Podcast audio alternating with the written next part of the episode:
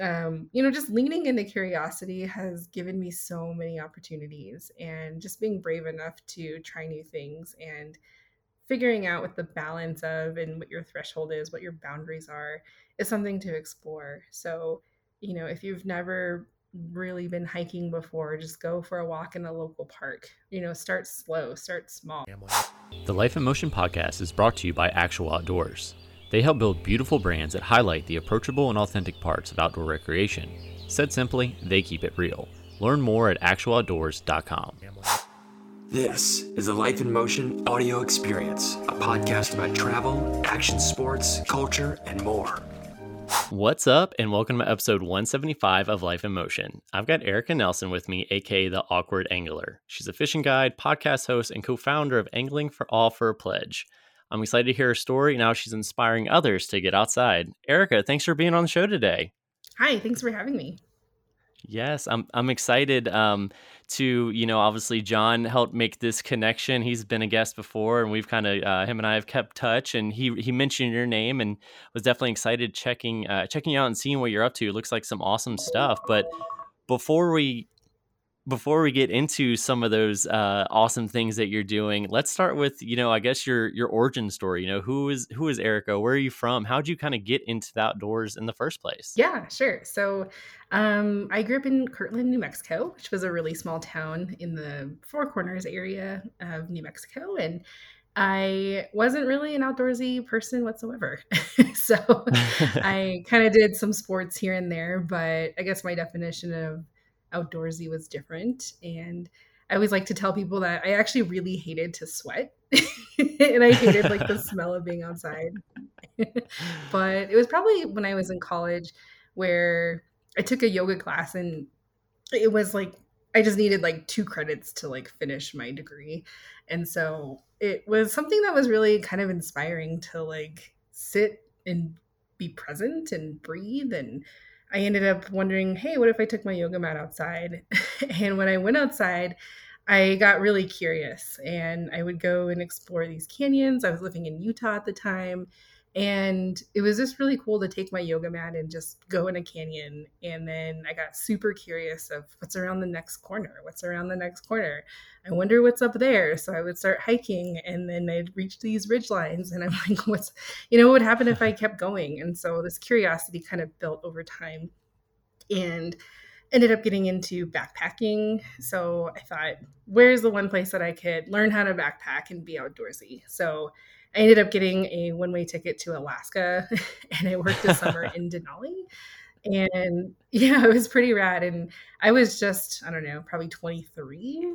And it was pretty sweet. I got to meet some people and went backpacking, went hiking, and just had an incredible experience. And it just kind of didn't stop from there. I moved to Portland, Oregon, started hiking, and then I ended up getting more curious about whitewater rafting. So I moved to California and became a whitewater guide. And that was actually also in kind of spite of like a career that I had in Portland.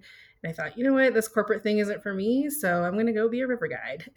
so I kind of did this drastic turn and um, went kind of into whitewater boating. And then it just kind of kept building upon that. And, you know, I ended up instructing some backpacking courses and trips and trip leading and then you know became a commercial whitewater guide and then kind of started rock climbing guiding or rock climbing and then i started guiding. And it just kind of like built on all these skills. And i kind of like to be not an expert at everything but at least mediocre at most things. So i ended up moving to lake tahoe and um, being a ski instructor got into snowboarding and it's just kind of been nonstop since. And over the last few years, I uh, found myself in Lander, Wyoming and needed a new hobby. So decided to pick up a fly rod and, and check it out.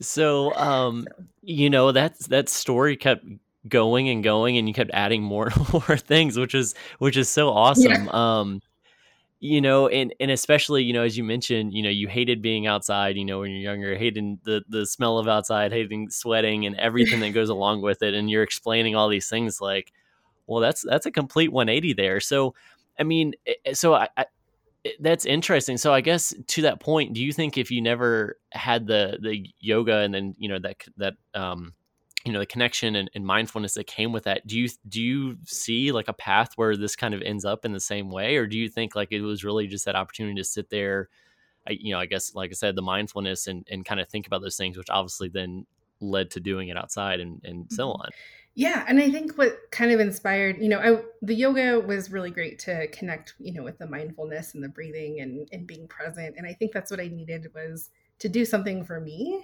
And at the time, I was also going through a breakup. so it was really nice to have a distraction of just like walking. And then I realized, like, oh, hiking is literally just walking outside. So it was kind of this, um, I, think it was mostly drawn by curiosity and of, of this, like, yeah, the sun is setting, but I'm curious on what's over the next ridge. And that's when the curiosity of, what if I just stayed the night outside, you know? and then um, I became, I, I, got to know different communities, different kinds of people, and they would invite me to these things. And I just kind of had this access automatically almost. And, um, you know, when I was in Oregon, I uh, got into a corporate career. I was doing hospitality management, and I had a friend who just bought a rafting company and I'm actually really terrified of uh, water, and maybe still am. But it was this like curiosity of what is the fear that I have of water, and I think it was. Um, so I went and did like a guide school, and that was like the best and worst week of my life. It was terrifying and awesome and thrilling, and I just wanted to see like why am I scared and I think I found the answer of I didn't know how to respect it. I didn't know how to read it. I didn't know how to be on it. And so that whole week was just so terrifying, but also uh, what I needed, you know, to be able to uh, basically like survive the elements, I guess you could say, or, or challenge or have a nice challenge and be able to overcome on the other side and be okay. And I really also like uh, just building on skills constantly and, you know, learning new skills and, and outdoor things it's just i don't know it's just really exciting for me. So i i kind of put myself in positions to be able to explore these things. And i don't think i so i'm a fly fishing guide now here in colorado and i don't think i would have been able to uh, really be in this position uh, if i didn't if i wasn't curious. You know I, I saw people after work in wyoming of we're going fishing and they were just wearing jeans and flip-flops and i thought you needed all this gear and so it was just this like curiosity of like what is this like? And so it's kind of how i think what have has driven me. Yeah that's cool and, it, and it's and it's interesting you know you keep mentioning curiosity you know it sounded like sort of initially it was more the curiosity of what were you going to see next? And then that kind of grew into what were you going to do next? to kind of challenge um, challenge yourself in those in those different ways. So it's it's really cool to hear that progression. So and you you you mentioned kind of uh, fly fishing and and other guiding and, and that kind of thing. I guess where did i guess at what what point when you, were you like hey you know i want to share this, this kind of passion that i've that i've grown over the years and I want to be able to share this with others and get others outside in that way because it seems like that's sort of the path that you that you took. You know, once once you found that love and all these different activities, you were like, hey, well, why not I help other people get outside and do this or teach them mm-hmm. this or that? Like, where where did the I guess the teaching uh, sort of aspect come from? Yeah, so what I failed to mention when I went to Alaska, I. Uh, I wanted to learn how to backpack. And so I went to Alaska in I think it was 2008, and I uh, went on my first backpacking trip, and I, I met a girl there. We were both worked for the same company, and we both wanted an adventure and learn how to backpack and be outdoorsy. So we ended up planning this overnight backpacking trip that was um, supposed to be 24 miles round trip. And so we thought, you know, we're pretty avid hikers. So 12 miles in a day, you know, sleeping, pitching a tent, and then hiking another 12 didn't seem like that big of a deal to us. And so we planned this trek and we ended up um, getting a little lost. and this overnight trip actually took seven days. And so, wow. uh, yeah, so it was this uh, major uh, mistake that we made. And in, in, many lessons were learned many many lessons you know especially on it all started from not knowing how to read a map properly essentially and so we had to melt snow and, and collect rainwater. And that was a really uh, stressful time. And I think what added to the stress during that time was uh, my sister was getting married the next week. And I missed the flight to her wedding, and I had zero oh. way to contact my family. And yeah it was it was pretty intense and we didn't know really what to do. We just kept thinking oh maybe we underestimate uh, underestimated the terrain so let's just keep going. Maybe once we get to this ridge we'll be able to have a point where we'll, where we'll be able to see where we're at and so we kept going which is like number one rule if you're lost like stay where stay put and Little did we know it was actually one of the largest search and rescue parties in national park history. And so there was a very large search and rescue kind of operation going on. There was uh, wow. uh, folks from um, yeah, folks from the lower 48 in the National Park Service that flew up and and helped and they ended up flying my parents up, my sister, her now husband, they flew up my friend Abby's parents, and it was a pretty big deal. It actually made national news. And so um, I think when we got back, I didn't realize the magnitude that we had caused. And it was just this like major humbling event to be uh, one i didn't know that anybody would care that we were gone and two all of these resources were allocated to uh, find us you know and there was this uh, like search and rescue people were volunteering their time and they were leaving their families in order to put mine together and they had a lot of you know volunteers and a lot of structure and a lot of things a lot of funding went into this and so to come out alive and to be able to experience what i had experienced which was learning how to stay positive and learning how to survive and live off the land and also understanding the resources that went into this and the risk that people put themselves in in order to find us i think was a very eye-opening i get emotional. Ooh. Um, well, yeah, because it was a very surreal and life changing event. and so I I think that's kind of what inspired the educational piece of uh, learning the proper way to responsibly explore the backcountry. And so I put myself through a lot of different courses. Um, I ended up uh, going back to school and getting an outdoor leadership degree uh, like as a minor, and then also studied psychology. But then I also went to NOLS, the National Outdoor Leadership School, and learned how to properly explore the outdoors you know all of these principles and, and how to lead groups uh, you know ethically. And so I, I, just kind of spent a lot of time intentionally of learning for myself so that way other people can't make the same mistakes.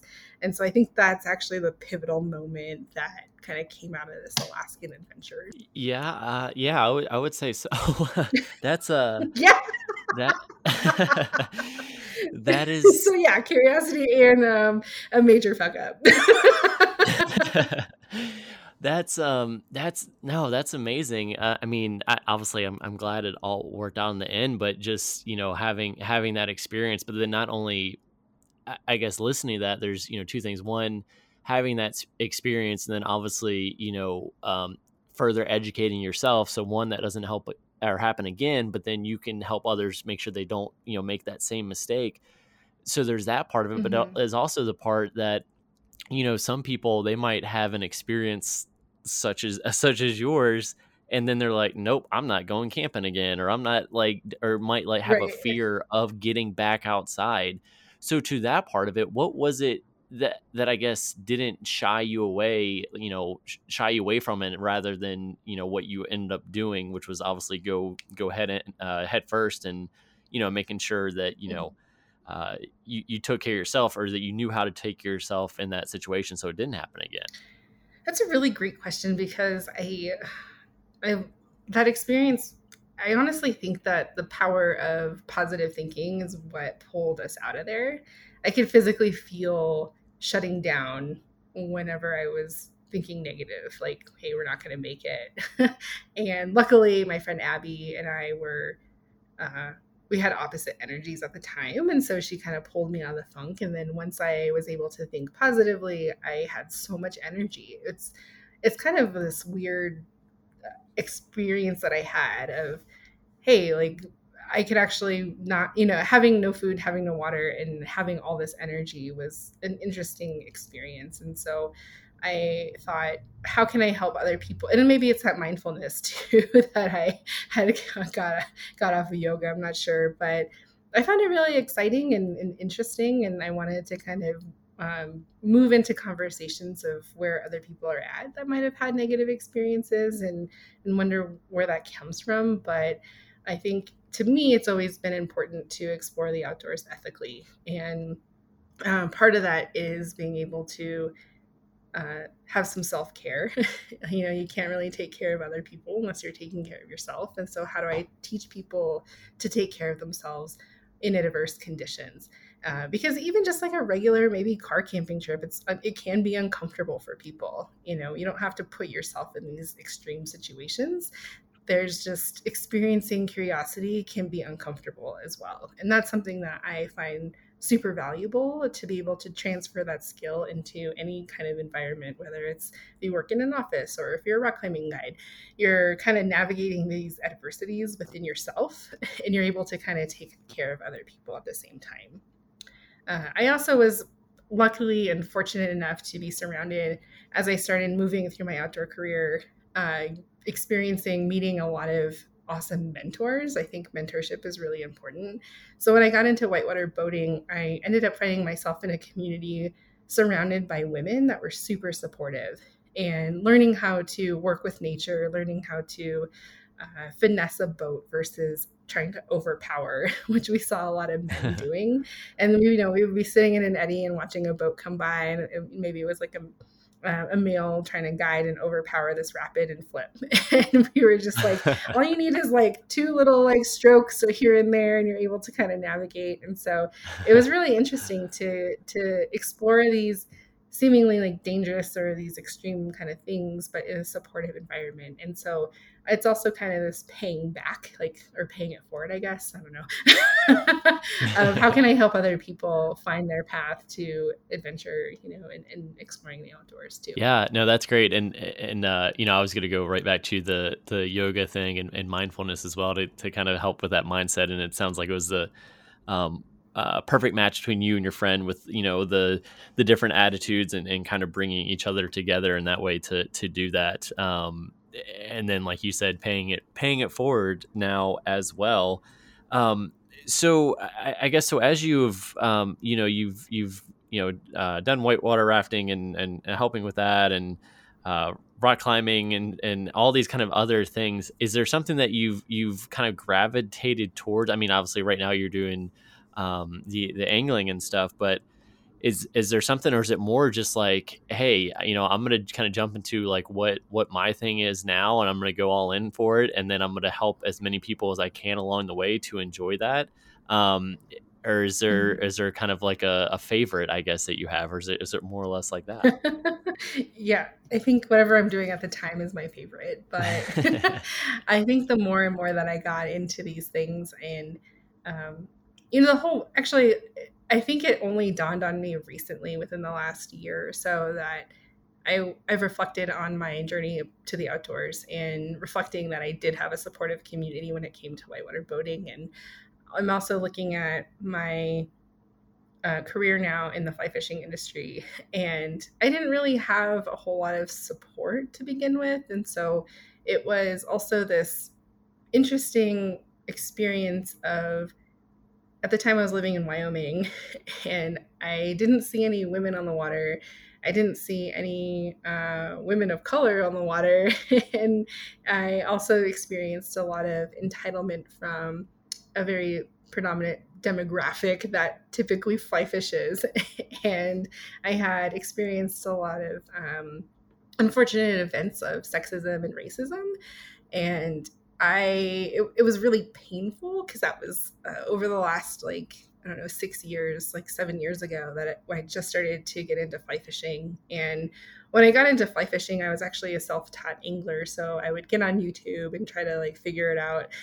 and then I wasn't getting good, so I was trying to find a mentor. But at the same time, I just was experiencing these really terrible like times on the water And I was curious if anyone else was experiencing something like this. And whenever I looked and picked up a fly fishing magazine, for example, it was um, it was predominantly one demographic, and I didn't really see myself. And it was kind of discouraging. Of do people do people like me, an Indigenous woman, belong in fly fishing? and it didn't really seem like it at the time. And so to be able to navigate and work through that, and to be able to come up with ways to build my own community. I think that's why I'm so passionate right now about fly fishing is one, I can actually pair my two loves of whitewater boating and fly fishing, which is pretty sweet.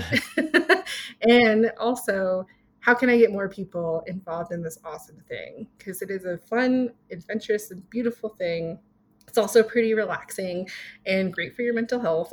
so, how can I get more people involved in this? And so that's kind of where I'm at right now is dedicating a lot of resources and rep- eh, to be the representation in the fly fishing industry to be able to say hey you know to my nieces and nephews of you belong here it's okay you know i fish i belong is actually a theme that came up from this weekend i was teaching a kids camp um, called all all Kids Fish.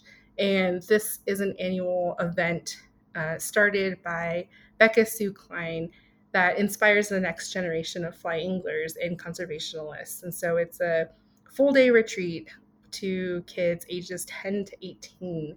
And this is this was just outside of Atlanta, Georgia. I had no idea there was fly fishing in Georgia for one, which I feel very ignorant.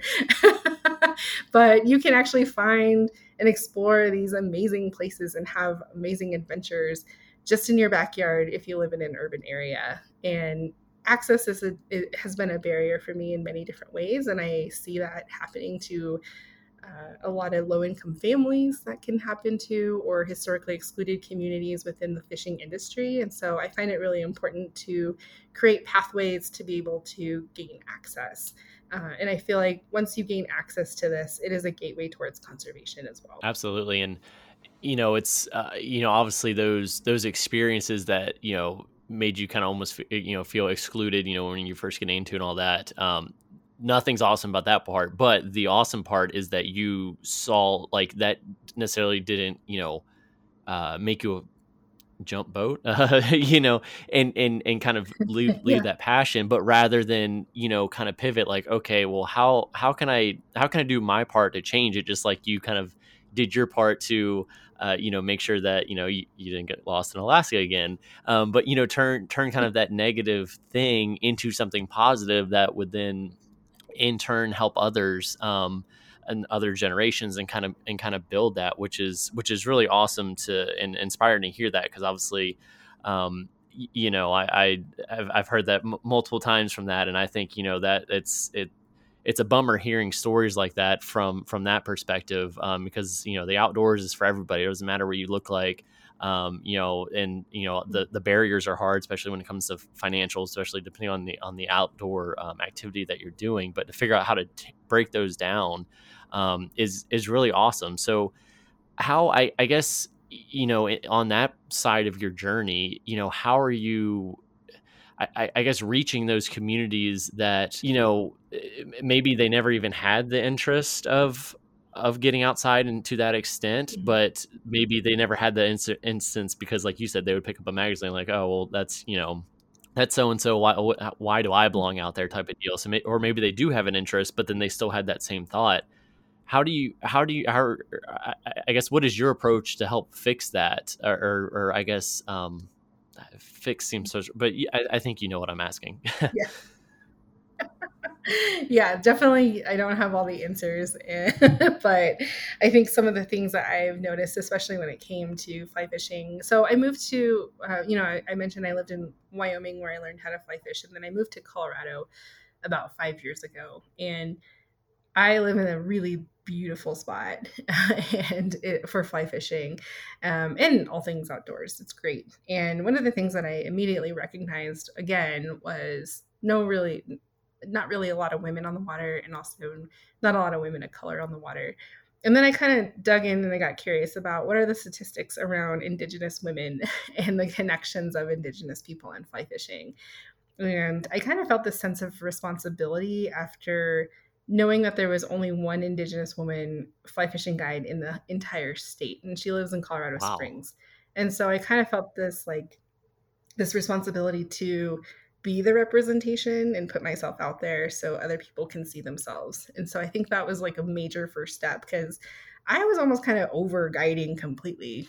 I took a big step back for many years or for a few years and uh, ended up just was like hey i'm, I'm kind of done with this but to move to Colorado and see this and to do some research and then meet her and, and you know be inspired by her of we need more of us out on the water encouraging other people and educating other people and so that's kind of been a really big inspiration and then also kind of looking and working within the outdoor industry i ended up partnering with brown folks fishing which is a nonprofit and uh, a group of people and ambassadors that are spread all over the US and Canada to be the representation within the fishing industry. And this is just all things fishing, not just fly fishing. So we have people that uh, spin fish, that tenkara, that do um, fishing for subsistence and all kinds of different areas. And so I ended up partnering and co creating the Angling for All Pledge and so the Angling for All Pledge establishes a benchmark for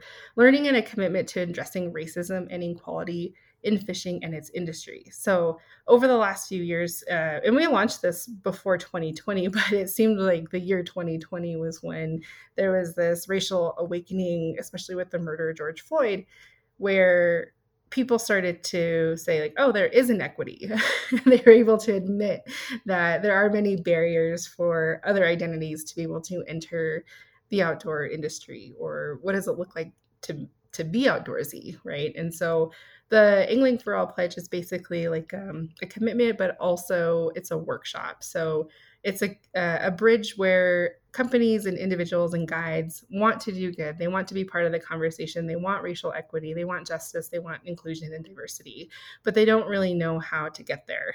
So it's kind of this process of um, reconciling our own identity. What's our access to resources? Who am I in this space? What are my privileges and advantages, but also disadvantages?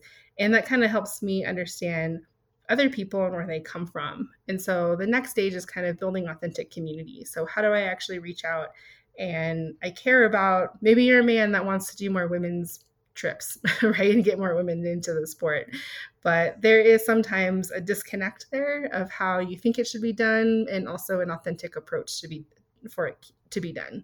And so we kind of help this bridge with um, authentic community building. And then this third stage is how do we actually look at decolonization within the outdoor industry and the fly fishing, or excuse me, the in, the fishing industry as a whole.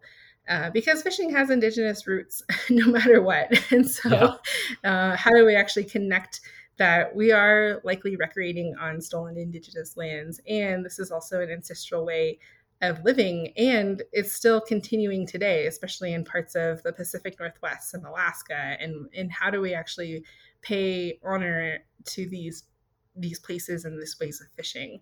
And so that's kind of like in a nutshell what the Angling for All pledge is. And then I also do a variety of things like All Kids Fish, like I did just recently. Um, I also do um, instructing in other states to help Indigenous youth get into angling as well, where they can either learn how to become a fly fishing guide in their own Alaskan village or uh, learn about the industry if that's something that they're interested in in building their own economy in their own hometown. So those are kind of some things that i work on. And then i also just recently launched this uh, i call it a leadership development workshop because i've always felt that diversity and inclusion is a basic leadership skill. And so you don't need to actually separate or silo the two. And so the course is called decolonizing the rogue river.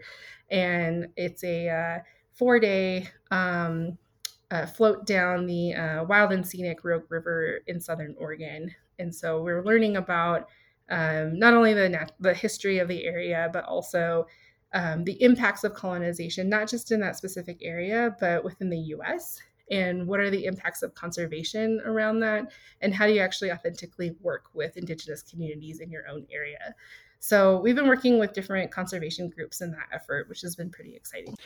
So, uh, so you're you're just you're just doing a handful of things to help that. no, yeah. that was that was nothing, nothing, nothing too much. Uh, no, no, that's that's all really cool because you know there's uh, you know there it's everything seems um, uh, very very purpose purposefully uh, anyways, uh, layered purposefully, if I can say that word, um, yeah. you know, to kind of build to build on one uh, one another um, to kind of reach that ultimate goal that you're that you're doing. And it sounds like, you know, there's you know obviously they're local where you're at but then these other areas as well and these other trips and you're kind of making your um your kind of mark in these different communities to to you know reach that that kind of overall goal of um of of you know the community of of being outside and and not looking uh looking at other people how they shouldn't be looked i guess i'll, I'll leave it at that but um so yeah. so so that's that's that's really awesome that you know there's there's so many different different layers to that and and the it sounds like the impact that that you're able or that you're having with that and the the community that you're building around that is um yeah it's just really awesome yeah, thank you. Yeah, and I uh it's interesting. I found myself in a place where I would start connecting because I started this Instagram account called Awkward Angler. and that's kind of the community that I've built, which is it's not only learn like awkward to learn how to fly fish, but it's also awkward talking about social justice within the fishing industry. And so uh, I started this podcast, um, and it started because um, I got into conversations with other, mostly women of color, but also just people of color in general that fish. And we started to share and bond over similar experiences. I mentioned that I experienced racism and sexism in, in, in this since I started fly fishing. And I thought, is anyone else experiencing this as well? And so I thought, what would it be like to hit a record button to hear these stories of other people experiencing this, but also shared joy in in the in the industry as well. So um, so I started this podcast called the Awkward Angler Podcast um, back in 2020. That's awesome, and that's just like, and and that's just another way to kind of, um, you know, reach reach more people on different platforms. And you know, I like the idea of there because, you know, uh, thinking about kind of, uh, I guess the the human race in that sense. You know, I, I I like to hope at least that most of those things are uh, those not fun experiences are mainly because they mm-hmm. just don't realize it's happening in that way and they just kind of need a new or different perspective or way to look at it um, and then mm-hmm. hopefully that that um, fl- that uh, switch just flips and they you know kind of uh, you know turn some positive out of it so but you being able to share those stories and and kind of inspire others that way is um, is is kind of a, an awesome way to do that as well um, yeah. so we let's see. I, I, guess is there anything that, that we've missed? You know, we we talked about uh, you know Alaska, talked about the podcast, kind of talking about all these different initiatives, um, as as you mentioned as well, um, of of of many hats. But before we wrap this up, is there is there anything else that I might have uh, forgotten to ask? Oh, um, I don't know. Um, what else do you want to know? I think I feel like I just kind of like blurted everything that I I'm into right now. no, no, it was no good, and I think all that stuff is insightful. So I, I guess uh, to that point, I'll kind of wrap it up with my my final question, and um, which is always kind of one piece of advice for our listeners. And you know, you're you're your your story it's always awesome to to meet new people kind of for the for the first time over the podcast because you know you don't really know what to expect but you know from going to yoga to um, having an entire search party for you to uh, to doing all these outdoor activities and then sharing that with others and then working on these um, inequalities and and kind of everything. It it seems like one thing that has kind of um, a, like I said a common thread there is that curiosity um, but also mm-hmm. having the curiosity is kind of expanded, you know, from from views to activity to, well, how many uh, women are out fly fishing and, and these different things. But the other end of that is, you know, there's some aspect of of fear, maybe maybe not for you particularly, but others as well. They might be curious about something, but they might have the fear whether there's that uh, maybe to try that first mm-hmm. backpacking trip or maybe to um, you know figure out their own way to help break down those those barriers or whatever that might be. So what would your advice be to to balance out kind of that curiosity but not let the fear overcome you to you know see what's on the other side or see how you can help with doing this um, or or see what that where that adventure will lead you? Yeah i uh i I i'm terrified of everything by the way uh, it was like the biggest. Well, I wouldn't like, have known. I'm So. scared of everything. Yeah, I know, right? It sounds like I live this like awesome badass thing, but like before I do anything, I am always really terrified, and uh, I always come back to like having this moment of like uh, reconciling my mother's reaction to this Alaska event, and I don't ever want that again. So I always have to like balance out the risk of like, how am I going to tell my mom this, or what, how is she going to react if I don't make it? And so I'm always terrified. I'm always there's always this like terrifying uh, layering uh, cloud over me, but um, you know, just leaning into curiosity has given me so many opportunities and just being brave enough to try new things and figuring out what the balance of and what your threshold is, what your boundaries are, is something to explore. So, you know, if you've never really been hiking before, just go for a walk in a local park. You know, start slow, start small, start getting curious. And that's kind of how I started, right? It was just within a yoga studio and then going outside on my lawn that then turned into a little subtle hike that was, you know, not even a quarter of a mile that turned into all these gradual steps. And so you don't need to do something extreme overnight. It really starts slow as long as you're leaning into that curiosity. No, I, I love it. I think I think that's great, and I think it's even um, kind of kind of more impactful for our listeners too. As you mentioned, you know, you you you do kind of weigh the risk with everything, but you still kind of find that uh, let let that curiosity and that and that bravery kind of uh, flourish in that way. So that's awesome. So um, where where can people uh, find you online? Check out the podcast, um, help support what you're doing, and just kind of see what you're up to. Sure. Yeah, I'm mostly predominantly active on Instagram, so that's at Awkward Angler, and I'm also uh, have my podcast on awkwardangler.com. Awesome. Well, everybody, definitely make sure um, check that out. Uh, keep up uh, with with what she's doing. Some some awesome things um, from the adventures to kind of these uh, initiatives to, like I said, help help others get outside in that sense. But I appreciate you uh, taking the time to come on, sharing your story, and I appreciate all that you're doing. And I wish you the best of luck. Yeah, thank you. I appreciate it. Good to meet you. Thanks for listening. And hey, if you made it this far and like what you've heard, go ahead and hit that subscribe button and let your friends know about Life in Motion. Until next time.